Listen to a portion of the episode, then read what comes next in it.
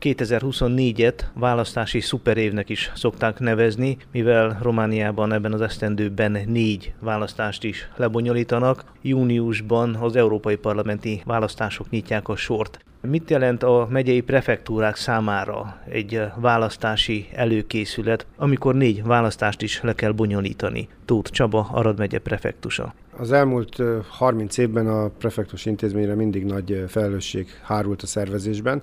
Bár voltak kezdeményezések arra, hogy ez most ne így legyen, hiszen több olyan szabályozás is született, ami az állandó választási bizottság hatáskörének a kiterjesztését célozta meg, ezek nem történtek meg, úgyhogy továbbra is a prefektusi hivatal fogja megszervezni a választásokat. Így van, négy választás lesz biztosan idén. Hogy mikor és hogyan, azt még nem tudjuk, hiszen minden nap a sajtó más tárgyalásokról számol be. A pillanatnyilag számunkra ismert szabályozás szerint június 9-én Európa Parlamenti választás, valamikor szeptember második fejében helyhatósági választás, illetve november-december egészen az év végéig a parlamenti, illetve az államelnök választásnak kellene megtörténnie. Ehhez képest milyen politikai alkuk születnek, illetve milyen módosítások történnek, ezt nem tudom. A választások megszervezésének a logisztikai, technikai oldalában van igen fontos szerepe a prefektusi hivataloknak, kezdve az önkormányzatokkal közösen a szavazókörzeteknek a kijelölése, a megyei választási irodának a logisztikai segítése, szavazólapok, minden olyan eszköz, szállítás és egyéb logisztikai feladat, ami a választásokhoz köthető. Ezt ezzel a létszámmal kell látni, ami pillanatnyilag a prefektusi hivataloknál van, ez mindenütt a 40 személy körüli létszám. Tehát ezt kell majd megoldani ezzel az állományjal, és nem utolsó sorban a prefektus felel egy sor olyan dologért, ami a választások idején még fontosabb, mint a közrend, a szavazókörzetek felügyelete és, és egyéb. A tavalyi népszámlálással egy időben a szavazók névjegyzékét is sikerült frissíteni, tehát ez most már a hatóságok rendelkezésére áll? Nem kell úgy gondolni ezt, hogy a népszámlálási adatok egy az egybe átkerülnek a választási névjegyzékbe. A választási névjegyzéket ellenőrizni kell, és időnként frissíteni. Ezzel most külön foglalkozik a, a választási hatóság közösen az önkormányzatokkal. Ahhoz képest, hogy ezelőtt 15-20 évvel nagyon sok ö, olyan ember, aki elköltözött, elhalálozott, még sok évvel azután, hogy ez megtörtént, is megtalálható volt a névjegyzékbe, az utóbbi években azért ez már jobb. Én úgy gondolom, hogy ez évről évre jobb lesz, és most is egyre biztosabbak lesznek a névjegyzékek szervezési szempontból előnyös lenne egy-egy választásnak az összevonása, amit a politikai pártok is rebesgetnek? Ez az év ez most rendhagyó, hiszen ennyi választás egy év alatt ebben igazat adok mindenkinek, aki úgy vélekedik, hogy lesz egy fásultság, itt bele fog fáradni a társadalom, hogy ilyen gyakorisággal kell majd az urnák elé menni.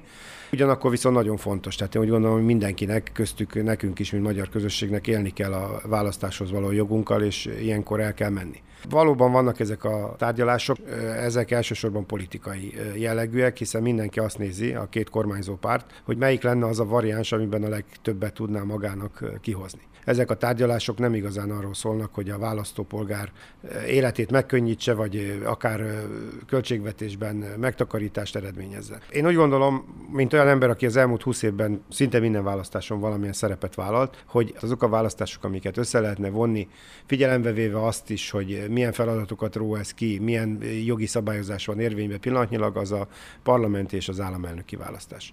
Ugyanabban a periódusban is kellene őket megszervezni, november-decemberben, illetve ennek van egy tradíció is Romániában, hiszen ameddig nem vált külön az államelnöki mandátum, addig ezek így is úgy is együtt voltak megszervezve arra már nincsen esély a magyarság szempontjából, mondjuk úgy, hogy szerencsére, hogy a helyhatósági választásokat, a polgármester választást kétfordulósá változtassák vissza, amit egyes most ellenzékben lévő pártok szorgalmaznak. Erre már nincsen lehetőség. Én aggályosnak tartom egyébként az Európa Parlament és a helyhatósági választások összevonását is, hiszen ebben az esetben is nagyon komoly változtatásokra szorul a jogi keret, de erre már, hogy kétfordulósá váljon, mivel hogy a választások időpontja közel van, úgy gondolom, hogy már nincs esély.